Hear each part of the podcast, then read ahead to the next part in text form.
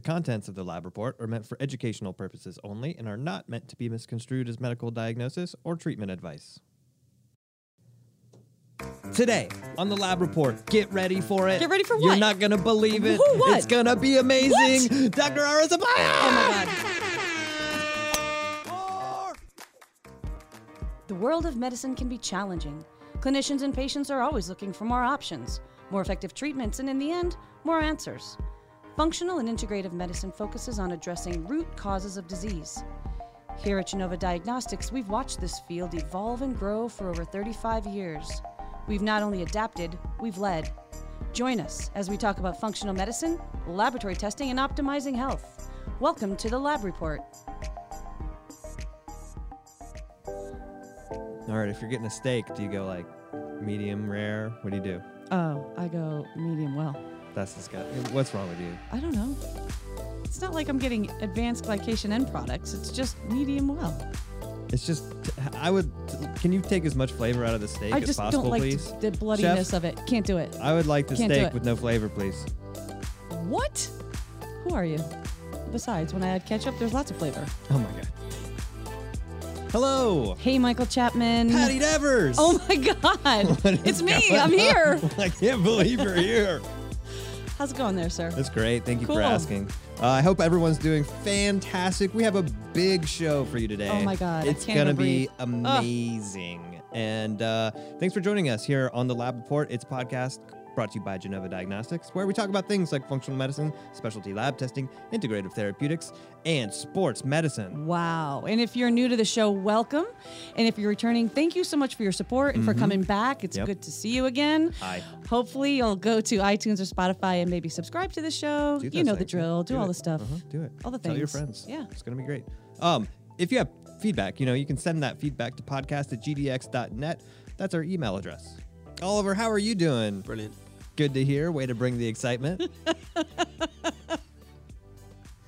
Well, I think, Michael, what we should do, we should start out, first of all, by saying and telling the people why we were freaking out over today's episode, why you were screaming like a maniac and sounded a little bit like Kermit the Frog in the intro. We need to tell the people what's going on today. Dr. Ara Suppiah is here. And honestly, I'm I'm just speechless. I mean, I this know. guy is incredible. How did we get him? I don't know. I don't I I I feel like this is made up. I feel like I'm still Yeah. asleep right now. No, he's actually the chief medical analyst on the Golf Channel. Yeah, well, And exactly. like functional medicine doctor to ridiculously famous athletes. Yes. And he also happens to be a fan of our show. What? Yeah. It's not even possible. That's what I thought. Stop. You can't make things up. so we've got my mom and your sister, and then Dr. Ara That's right. That's that's what we're dealing with. Yeah, this guy's kind of famous, Michael. I'm a little bit scared and freaking out. Not gonna lie. No, I agree. I'm with you. Like I might pass out during the interview, and and so you'll just see me fall out of my chair on the Zoom call, and if my face hits all the sound effect buttons, then it'll be even better. Well, I know CPR, so you're good. And we need to make sure everything's like buttoned up, Yeah. ready to go, Yeah. perfect. I know Travis was in here making Yeah. sure everything was cleaned up, tested out all the buttons. Here, I'll just test Now one I'm out real nervous. quick to make sure it works, even though we probably won't need it, but that's good. So um, let's just call him. Oh, well, I couldn't agree more. So, Michael, I, I can't even believe Dude. it. I can no, I can't. I can't Dr. believe it. Suppiah is here. I know, freaking out. Speechless. Well, let me tell you a little bit about Dr. Suppiah if you live under a rock, perhaps, and you don't know who this man is. Dr. Ara Suppiah is one of the world's most trusted medical pioneers in professional sports and the founder of the Functional Sports Medicine Institute, based on decades of groundbreaking research and discovering how to solve the unmet needs of world class athletes to achieve maximum health and vitality. Dr. Ara is a highly trusted and sought after personal physician on the PGA. LPGA Tour, ATP, and WTA Tour, a practicing ER physician, chief medical analyst on NBC Sports Golf Channel, medical contributor to Golf Digest, author, and speaker. It's incredible. I know. Dr. Ara's client list includes a who's who in professional golf and tennis. As a lifelong athlete, Dr. Ara is on a mission to change the way people think about working with athletes. As a result, he's sharing his learnings in the first in class CME accredited online functional sports medicine masterclass, designed to empower those who work with pro and amateur athletes to strategically enhance their health and performance. Born in Malaysia, Dr. Ara was awarded a merit based scholarship to study medicine at Liverpool University in the United Kingdom. Having practiced medicine all around the world, Dr. Ara is one of a handful of physicians worldwide who has taken on the daunting task of studying three sciences functional medicine, allopathic medicine, and Eastern medical philosophies. Dr. Ara holds a total of six medical degrees and is formally trained in surgery, emergency medicine, critical care, sports medicine, acupuncture, and functional medicine. So he's kind of a smarty pants. Yeah. He serves as advisory board member of several US based commercial companies. And in March of 2021, he was appointed as head of research for peak living for the Chopra Foundation. And with that, Oh welcome gosh, to the Dr. lab Ara, report. We're so happy you're here. I, I, I heard that and I was like, wait, is that me? My mom would be so proud of me right now. well, Thanks so much for having me. yes, absolutely, Dr. Ara. I mean, your accomplishments are so extensive. Uh, How does I, let's just take it way back. How does a child in Malaysia go on to become the premier functional medicine physician in professional sports? Oh gosh, uh, you want to that far back? Okay. Uh, you know, um, so I was born in Malaysia, and I was, you know, always playing sports, lifelong athlete, really. And uh, I, at a critical juncture in my life, when I was uh, 17, I wanted to. I was very good in tennis. I played competitively in Malaysia, won numerous tournaments, and I wanted to turn pro, right? And at that same time, I was also academically very, very good. And so, you know, because my mom had, I had to deal with my mom, and if, if my grades dropped, she would lock my rackets up. So I was like, okay, I would do whatever it took to keep my grades up so I could play tennis. And so I got a, you know, a, a, a spot in Liverpool University to study medicine. But, you know, we, my mom, my dad passed away when I was five. My mom brought us all up and she's a teacher. And financially, there was just no way we could afford this, right? So unbeknown to me, she would she would apply for all the scholarships, and I'm like, I don't know why she's doing this. We're never going to get any, of this, right? Mhm. But lo and behold, I get a scholarship from the United U- UK government to go study medicine, uh, Liverpool University, right? The British High Commissioner's Award. And first of all, like they don't give it to medical students simply because it's a five-year degree, whereas you know if they gave it to an engineering student or law degree or something a three-year course, they can you know for the effectively they can sponsor two students as opposed to one. So generally they don't give it to medical students. Uh, and so I was so flabbergasted, and I found out that my mom, when she applied, she wrote a letter saying like, "Hey, this guy's, you know, pretty good student, and you know, blah blah blah, and he, he's also good in sports, and you know, he's got an opportunity to become a doctor. The only reason we can't do it is financials, you know." And uh, and I really think like because the competition for those spots are pretty high. There's a lot of people who are academically really good. There are a lot of people who also play a lot of sports and play music and way better than me. But I think I got it because of the letter. Hmm. right? And that honestly, subconsciously, I think it it it it dictated how I ran my life. So what my mom did was she didn't break any rules, and my mom is the most straight-laced woman you'll ever meet. Like she will never break a rule. Right? She's a teacher. It's like no breaking rules. So, but she did something because she didn't break a rule. She did something that no one told her it cannot, it shouldn't be done.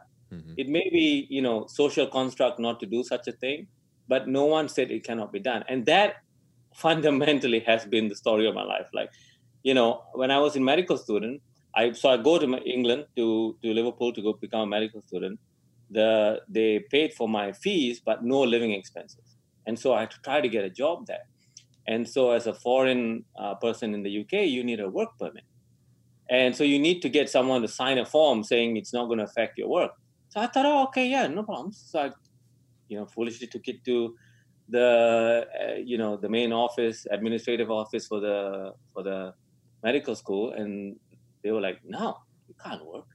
Well, how are you going to work and go through medical school? No.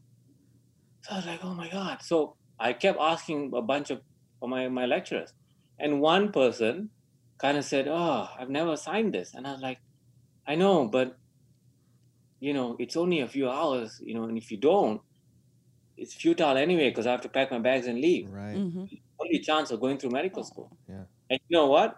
He signed the form. So I got a job. I worked in Burger King put myself to medical school. And same thing in medical school, I, I realized that I wanted to train as a surgeon and extremely competitive. And I was like, I asked somebody, I was like, you know, how how would you how would you like why would they pick like one person over the other? And you're like, oh, you know, you need to be academically good. And if you've done some research while in medical school, that'd be great. So I was like, great. So I went and pestered a bunch of lecturers, found a pathology lecturer that took a liking to me. And at in my third year of medical school, I did a research paper, published a paper. Mm-hmm. Wow. Again, you know, Right. you, I just kept asking the same thing. When I trained in sports medicine, one of the lecturers was Tom Crisp, uh, who was the head the head of medicine for Team GB, you know, the Mhm. UK team. And when he finished the lecture, I ran after him. I still do that now. Mhm. Right? Somebody I want to talk to, I just follow them out. I introduce myself and I said, you know, can I come and volunteer in your clinic? You know, no one said you can't do that. Mhm. And sure enough, well, he said, "Yeah, of course you can. You know, come." And he was fundamental in in teaching me how to practice sports medicine the way I practice now. Fundamental, Hmm. you know, just really, really good. Same thing with working in the European tour. I went after somebody and wrote to the tour. They said no, and then eventually they said yes. When I was coming to the U.S. to to to move to the U.S. to actually redo my residency again, you know, um, I had numerous seven years it took me. Mm. 350 times I applied and they said no. You know, but each time I would call people and some people would answer and they would say to me, Yeah, you know, I never saw your application because it's stacked under foreign graduates, you know, and which I understand. And so it's on and on, you know, and I think fundamentally the reason I've got to where I have is I you know, it's not not taking no for an answer. It's it's so much it's more than that. It's just it's asking Mhm. is never being afraid to to ask and never being attached to to the nose you know the nose just mean you you tried Right. I love that. I love uh, that. So incredibly resourceful, and I love that it sort of all begins with mom. It's a nice Mother's Day lesson. That's It's- uh, right. That's listen it begins and it ends with mom it, it still does well that that persistence and that willing willingness to go that extra mile is so important. But currently, in working so closely with some really high top professional athletes, you know, treating them and knowing them personally. I mean, we've seen you with Ian Poulter on Instagram just hanging out. What are some not so obvious traits that you think set these professional athletes apart? And are there things that we can learn from them and apply to our lives? yeah so you know funny you mentioned ian so ian is the example of you know we we oftentimes you know all we see is what what they do on tv in magazines and you know put them on a pedestal right, Right. and i get to see the the person i get to see the the being the Mm. human Mhm. behind all and all these athletes no exception are deeply human Mm, meaning they are really good at some things and very average at other things Mhm. and that's what being human is it's a it's a constant battle to overcome your faults and your guilt and your self-doubt. And, you know as accomplished as these guys are they have self-doubts in other endeavors you know and and you can see that it's a it's a battle. When they have to leave their kids it's very difficult for them mm, you know. When they're not playing well they get anxious. Uh, so that side of it you know when when you see that you're like huh you know it's actually they're not you know they are they are just human. They have a lot of you know the the insecurities of coming become you know part of being human but i will tell you working closely with them and with teams and just men and women that i work with there are a few traits that i think has helped me uh, to to to become better at what I do. Right. Mhm. Fundamentally, like they have certain traits. W- one of the traits is they are all extremely hardworking. Yeah. You know, and, and you don't, you will not be able to appreciate the hours that you know a Tiger Woods would put in, a Federer that would put in, and he looks like he's gliding across the courts effortlessly. Right. That's just what you see. What you don't see is the hours of single leg bounding that he's doing. Tiger doing tons of work on his on his abs and his core. You know, like uh, take a Misty Copeland. The hours she puts in, and what we see is a 90 minute performance, right? Mhm. Muhammad Ali was a was a classic example. He actually said, you know, the fight begins long before you see me dance under the lights. mhm. It's out there in the gym, in the roads, right? So they are extremely hardworking. even the most talented of them don't just rely on the talent. Right. Mhm. They rely on the fact that they're hardworking. Number one, right? The other thing is they have a single-minded focus to continually get better. They they they know that if they stay as good as they were, you know, if an athlete is as good as he was last year or she was last year, the field is going to go past. them. Mm. So in that endeavor, like they're constantly looking to get themselves better. The motivation may be different for us, but that's a great trait to have. Yeah. Mhm. You know, constant like I, I'm always learning, always studying because the more I study, the more I realize I I actually don't know very much, to be honest. like there's so much more that I don't know than what I do know. Yeah. We feel that too. yeah. It's so crazy. Right. and and so that that continuous improvement also taught me that the the best in the world will seek out the best to study from Hmm.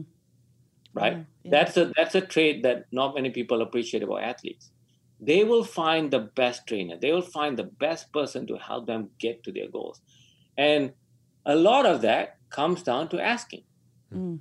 so like i said to you you know i mean it's easier now. More people say yes to me than no but the process is the same. Those athletes are the same. They will reach out. They will go to other other athletes. They'll go to other trainers. And they're constantly trying to learn from the best so that they can be a better version of themselves and stay competitively sharp. So those are traits i think you anybody can learn from athletes I love that. It's it's super interesting, and I you know I don't know if there's a good answer to this, but it just kind of makes me curious philosophically almost like where do you have you thought about maybe where those traits come from in the in the fact that some people have that single-minded focus that dedication that work ethic and and, and others uh, myself included like it's a little bit of a was like, struggle Why sometimes are you looking at me, Michael?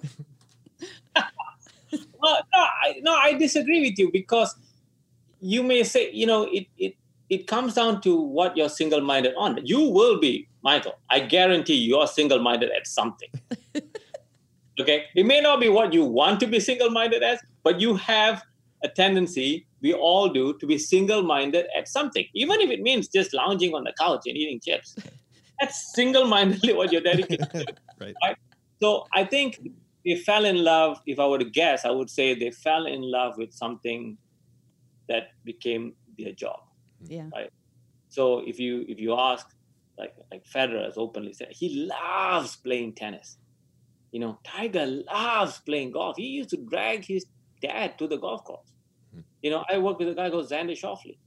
I mean, on his days off, he'll play golf, and I'm like, dude, you need to take. He goes, I love playing golf. You know, Yeah. Jennifer Brady, who, who was the Australian uh, finals this year in, in tennis, loves playing tennis, loves working out. So if you find something that that fuels you that much, being single-minded becomes a little bit easier, right? that's good. So I think they found at a very young age something that they love doing. yeah And so then it becomes single minded. I love working with athletes. I love working in the emergency room. So going to work and becoming better at my job is not something I go, ah, oh, read a book today. right No, I'm like, oh my God, I want to go find out what this. Michael I is, Michael is single-minded about making jingles for the podcast. that's true Oh, Michael, see, no wonder you are so bad at Dude, your jingles are brutal. Oh my goodness. That is a talent in its own right. I don't even know what to say to that. I'm, Uh, I'm, I'm with Patti on this. I mean, poor woman. well, I mean, let- okay. So let me move on and say we know that nutrition and physical performance are tightly, tightly linked and of utmost importance in athletes of, of this caliber. How do you approach nutrition in professional sports? uh, you know, I'll tell you, working with with professional athletes, right? It's it's it's very glamorous. It looks very cool and all this kind of stuff. But I will tell you, these, these athletes, they are they are like Ferraris, right? If you take if you if you get a if you gave me, you know, no offense to Toyota, okay, you know, but if you gave me a Toyota Camry and you said, make this Camry go faster, there's so many aspects of the car you can work on to get to increase the performance, right? Mhm. When you have a Ferrari, they're already maxed out. They're already good at everything. That's why they're Ferraris, Mhm. right? So, in, in, in interfering with them or in, in an attempt to try to make them better or help them get better, you can actually make them worse very, very easily. Mhm. The one area where you can make the Ferrari better is the fuel. Right. You can always put better fuel in there. And that's how I look at nutrition. Nutrition is a key bridge to getting that 1%, 2%, because that's what you're working at. You're not working at, you know, 20% improvement. You're working at, you're looking at, you know, can they play three, three, you know, three weeks in a row without feeling tired as Mhm. opposed to two and a half? Like Mhm. your margins are so small. So that's where nutrition becomes key. And, you know, when I talk about nutrition, you know, the, the, the podcast world, the biohacking world is riddled with all sorts of, you know, um, controversial and often contradicting Mhm. advice on nutrition. So I don't, I don't believe in any fads as such, right? I, there's no one diet that I propose to everyone. I measure everything. So I have a rule, and I, I say, why guess when you can test? Right. Mhm. right so that so i look at like i look you know i take a full history their ancestry is very very important to me because you know if some if someone of my my origin right southeast asian we've been brought up on carbs like the amount of amylase that i have in my, my saliva is different than someone say who's who's norwegian or Mhm. german Mhm. right Right. so the ancestral history is very, very important to me. Yeah. Then I use labs. I, I would use blood markers to look at a whole bunch of stuff. Then I use, you know, Genova diagnosis. I, I use NutrEval, for instance, to know exactly where we are, what are we lacking, what what are we good at, you know, and we look at all the vitamins, all the minerals. I look at essential fatty acids from you guys. Um, I use the urine organic acid test to look at the mitochondria, to look at the vitamin B, to look at the brain chemistry. Um, I uh, use urine to look at cortisol. I look at vitamin D. Then, you know, I look at the even the stool. Mhm. So do they have digestive enzymes? Do they have enough uh, diversity of, of microbiome? Um, uh, is the gut inflamed? Right. You know, and then use genetics, the key markers. Not, you know, genetics again. I- I'm very specific about what I use because there's a lot of things out there, and Mhm. then a lot of them are not really. It's not robust yet Yeah. Right. there's about six or seven key things that you can look at. So I look at that. I look at a continuous blood sugar monitor Mhm. data from them. Then I take all of that information and I can advise them on a on a diet and a supplement plan for them on the road, on their weeks off, when they're training and when they're competing. Right? Mhm. And then because I repeat those labs, I'm continuously tweaking them. Yeah. I don't like and, and two gu- two athletes will have very different uh, programs. You know, it's all based on actual measurement and data. So, yeah, when it, when it comes to nutrition, I think it's very very important. But again, I want to be as customized, as individualized as I can. I love it. That personalized approach. And even the thought that Genova's tests are being used in professional athletes. I mean, we spoke to Naveen. And so that's really exciting to know that our tests are actually helping professional athletes, which is Oh yeah, it's, it's massive. You know, I I I've used Genova for years, and you know, it's it gives me all everything that I need to know. You know, like Mhm. for instance, when people say to me, "Should I be on fish oil?" I I don't know. right. Should Right. I can measure it, right? And then I can get that data, and also how much fish oil. Right. Not everybody should be on the classic two tablets. Right. Some people may need five, six tablets. You don't know. So I, I'm very precise as much as I can is what I do. And I'm not, I'm not just saying this, like I've used Genova, Genova Labs forever.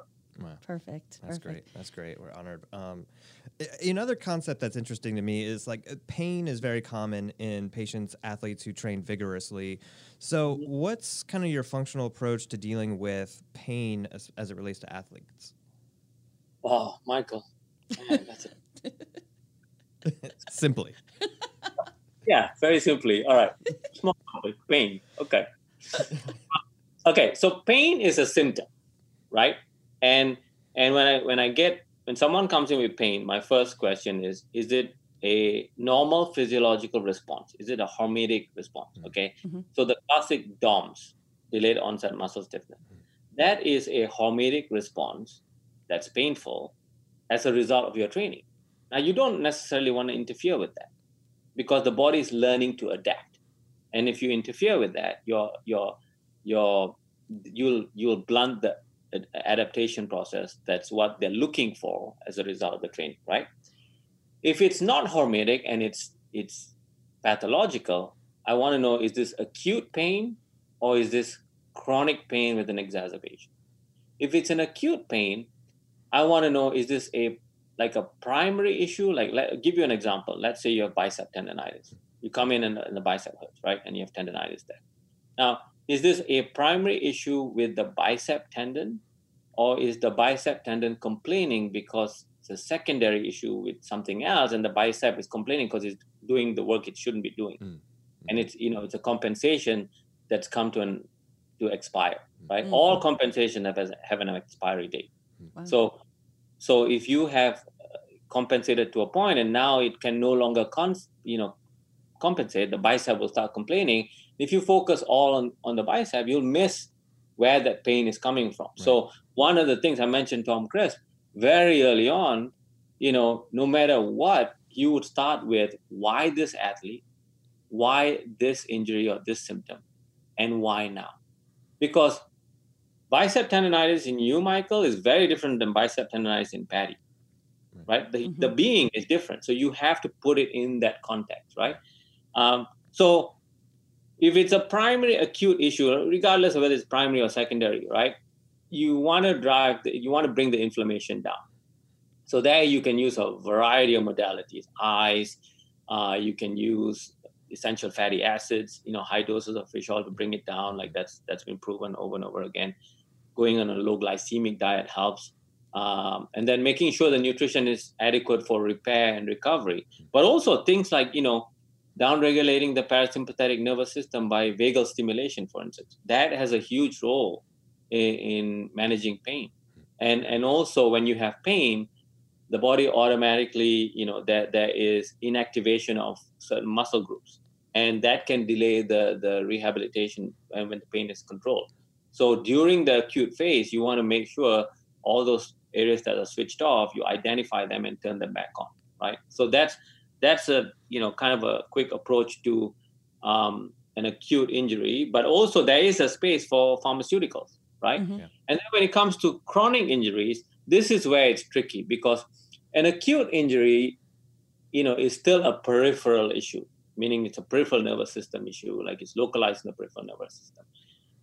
When it becomes a chronic pain issue, it starts taking much more real estate, claiming much more real estate in the brain. Hmm. And so chronic pain has a huge emotional component to it, right? And so that's why I, you know, when when someone has chronic pain, I I, I distinguish between pain and suffering. Mm. Because suffering is pain with a huge emotional overlay. There's a lot of uncertainty, like with my athletes, you know, will I play again? Right. You know, I, I work so hard and this pain is still there. I've had surgery, it's still there. You have to work not just with labs, you have to work with the mind, you have to work with that's a, it's a huge problem, right? So yeah. to address that would be very different. But you have to I have to appreciate that the person is suffering. Yeah. And hmm. suffering is is is a very different ballgame. Wow. Wow. I mean, well, you just mentioned this briefly, but you know, we know that the HPA axis and the rest and parasympathetic state is important, and we talk about it on the show a lot, especially as it relates to athletes. But you even were just saying that you have golfers who are golfing on their day off. How do you explain this need for that rest and parasympathetic state and convince them that rest is equally as important as their exercise and their training? Um, you know, like I love love car analogies. So one of the things I would always say to them is the better your brakes, the faster you can go. Hmm. Right. I like that. Right? The better your brakes, the faster you can go. Mm-hmm. Your body won't let you go faster than your brakes. and if you don't believe me, look at strength, right? Eccentric strength is almost always more than concentric strength. Hmm. If it's not, you're going to get injured, right? right? Eccentric strength is your body's braking is your hamstring is how you know all the things in the back that help slow you down to decelerate is your eccentric strength mm-hmm. but physiologically your brakes have to be really powerful so that and then you know people have made you know recovery such a you know good thing now. You know, Mhm. all the the media buzz, a lot of attention. Like LeBron, you know, publicly said he spends a million dollars on recovery, right? People have taken, you know, the, the whole biohacking world has paid attention to this. And then using wearable data. So you have, you know, HRV that you can monitor. And I think with the athlete, it's one thing to to talk to them and try to convince them the other thing, but it's another thing for them to visually see something. Like if they can see a result, right? They can see, oh my God, my HRV has gone up. It's much more. They'll call you and they'll say, hey, my HRV is like trending upwards. What what do I need to do? Right? They're looking for it. Right? It's the sleep like the sleep scores. You know, as much as I think they're all calculated and they're not as accurate as they can be, but they're consistently inaccurate, so you can use it. Mhm. That will often, you know, prompt someone to say, "Man, I need to work more on, on recovery." Like, look at breath work. Wim Hof came in the scene and made breath work very, very cool. Mhm. Now there's so much work on breath work. You know, none of this is actually new. Mhm. The yogis were doing this thousands of years ago. I've spent time with the Shaolin monks. Like, they do breath work from day one, right? Right. It's become mainstream now. So it's not it's not actually difficult to convince them of anything.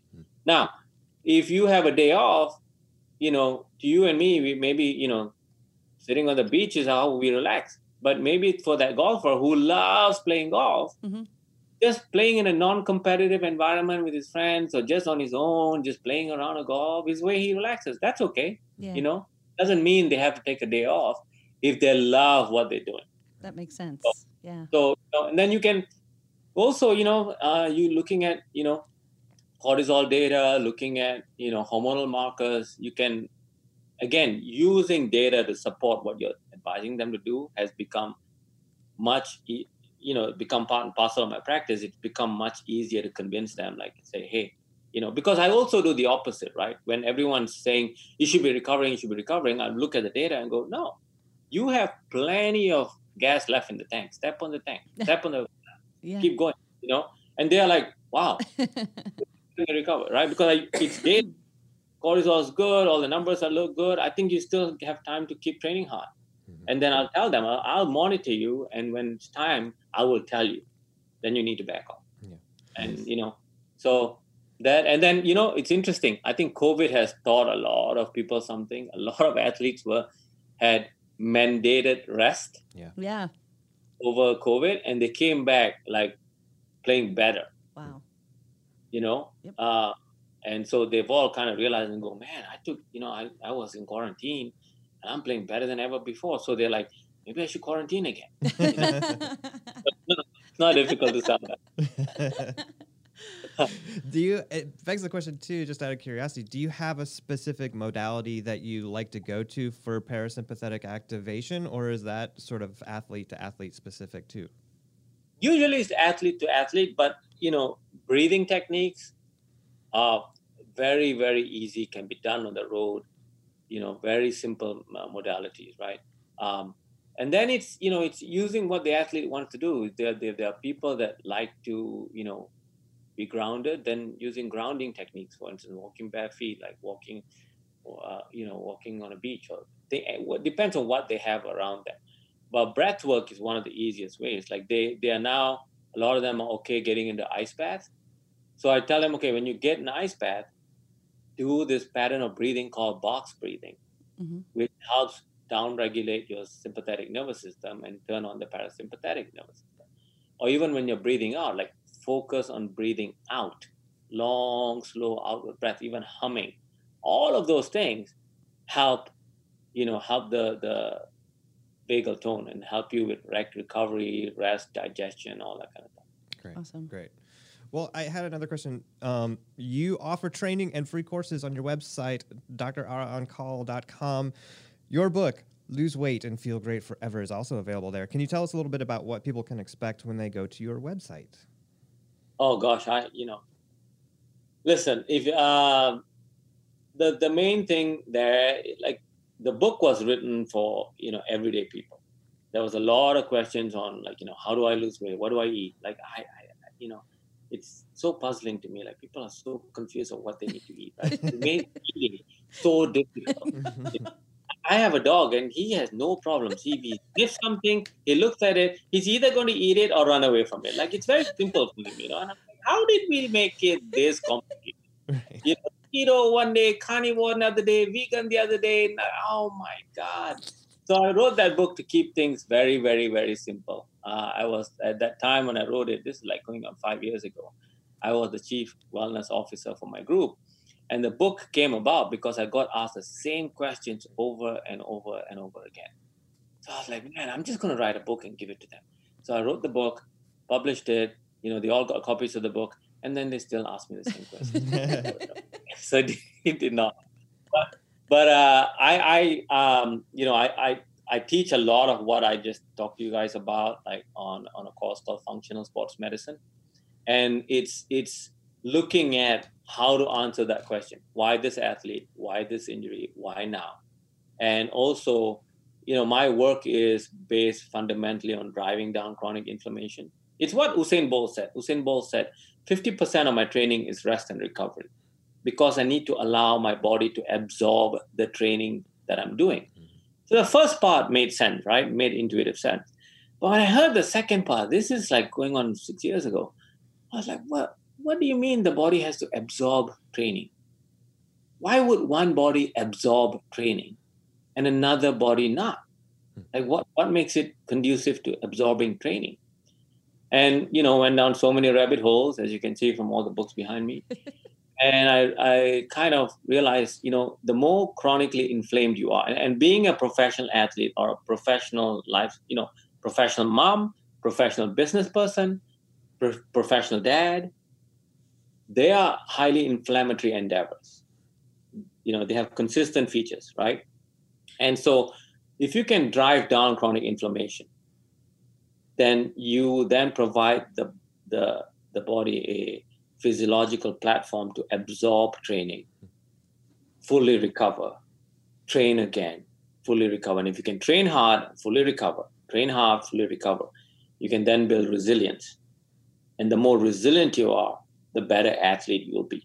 Right. So that that whole thing, what I just described is what I teach on the course. But I also show people how I use laboratory markers to, to get to that point.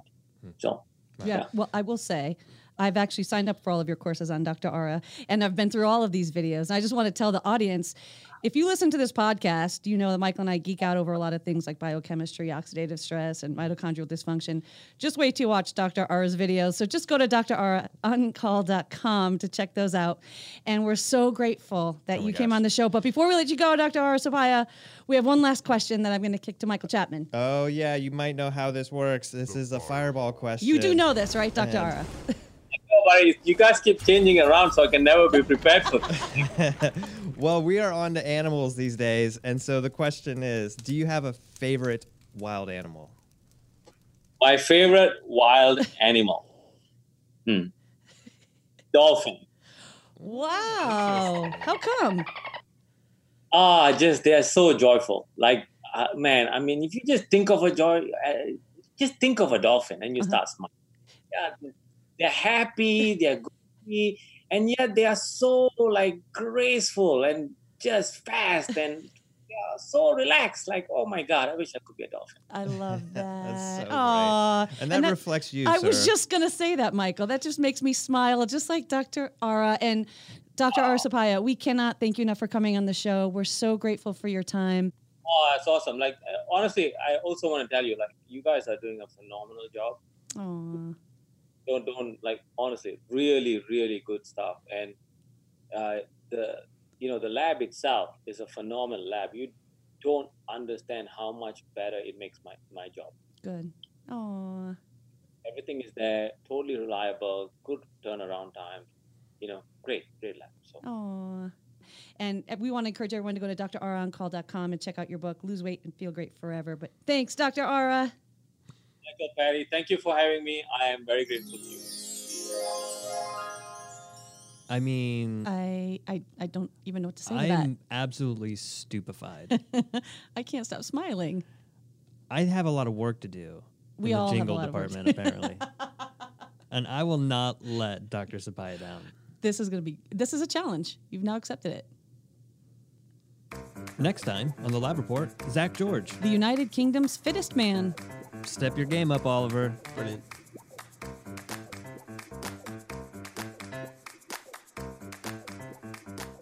Brilliant. You've been listening to the Lab Report. If you like what you hear, please subscribe to our podcast, rate us, and leave us a review. To learn more about Genova Diagnostics, visit our website at gdx.net. There you'll find information on specific testing, educational resources, and how to connect with our show. Call us at 1 800 522 4762 or email us at podcast at gdx.net.